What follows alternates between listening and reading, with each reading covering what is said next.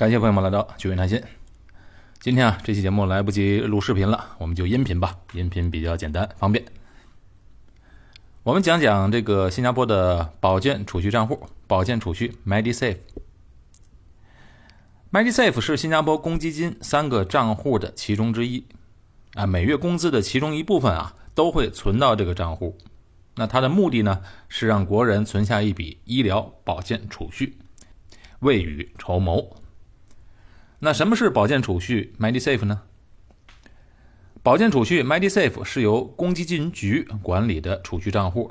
那公积金的制度呢是强制性的，工作人士的每月的薪水的百分之二十都会存到公积金的账户，然后按照比例分配到普通账户、保健储蓄账户和特殊账户这三个账户里面。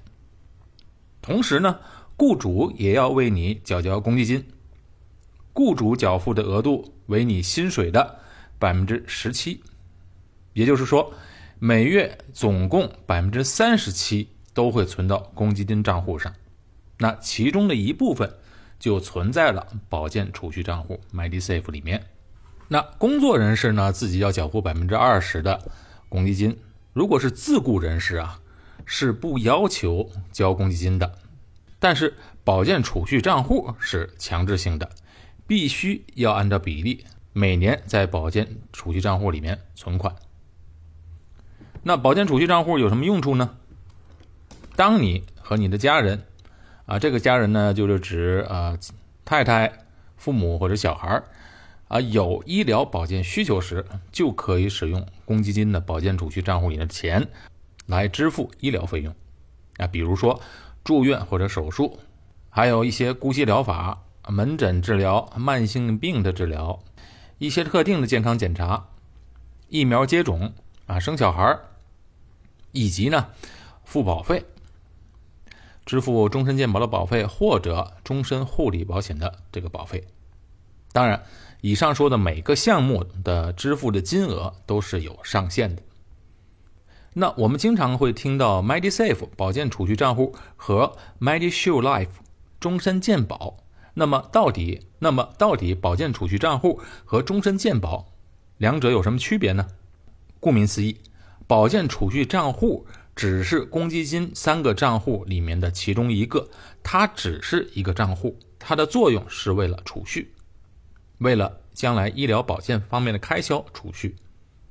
而终身健保是一个健康保险计划，那新加坡公民和永久居民从一出生开始就自动在这个计划下受保了。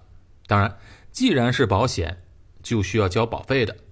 那么保费呢，是用公积金的保健储蓄账户里的钱来支付。当然，终身健保啊，它也有一定的限制，比如住院只能住到 B two 病房、B 二的病房，治疗费用呢也要自己担负一部分。所以啊，通常人们都会升级到 IP，也就是说升级到商业保险，这样保障范围和额度以及舒适度会更好一些。那关于医疗保险啊，就不多说了，因为我在之前发的《译文了解新加坡的医疗住院保险》这篇文章中有详细的介绍，大家可以查我的“聚美谈心”的公众号或者网站汉语拼音谈心点 SG。总之，用公积金里面的钱买保险还是非常有用的。那这个道理很简单，保健账户里面的钱呢，如果用来支付医疗费，那总有花完的那一天。如果买了保险，仅仅每年支付了一个相对小额的保费，保障的是万一将来大额医疗费用支出的风险。再来谈保健储蓄账户的利息有多少呢？目前啊，保健储蓄账户中的每年的存款利息为百分之四。还有一个比较重要的就是基本保健存款这个概念。保健储蓄账户 MediSafe 的存款顶线就称为。基本保健存款，那这是什么意思呢？基本医疗保健金额啊，是公积金保健储蓄账户存款的最高的顶线。目前的顶线为六万三千。如果你的公积金存款比较多，保健账户里面已经达到了六万三千了，那么钱也存不进去了。每月的公积金缴费按照比率。分配到公积金的三个账户，如果保健储蓄账户满了，那么本来要存到保健账户的钱就会自动的流入到特殊账户或者退休账户。如果你今年，也就是二零二一年已经六十五岁了，公积金保健储蓄账户里面已经有了六万三千，那么你就不需要再往保健储蓄账户里面存钱了，因为这个数字已经能够保障你在余生的医疗保健的费用了。当然，前提是保障的是公立医院受津贴的病房，也就是 B two、B 二以下的病房。如果想要更舒适的医疗条件，需要升级到商业保险的 IP 计划。好，我们做个总结。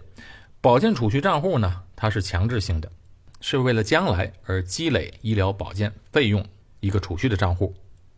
终身健保相当于新加坡的医保，保障了最基本的医疗需求的开销。但是随着医疗费用的不断的增高，仅仅依靠保健储蓄账户那是不可持续的。那么我们应该趁年轻健康时就开始有一个。良好的综合的保障计划，也就是 IP 计划，来把自己的医疗保险做到充足，安心享受优质的医疗保健。好，今天内容涉及到新加坡的 MediSafe 医疗保健账户，我们下期节目再见。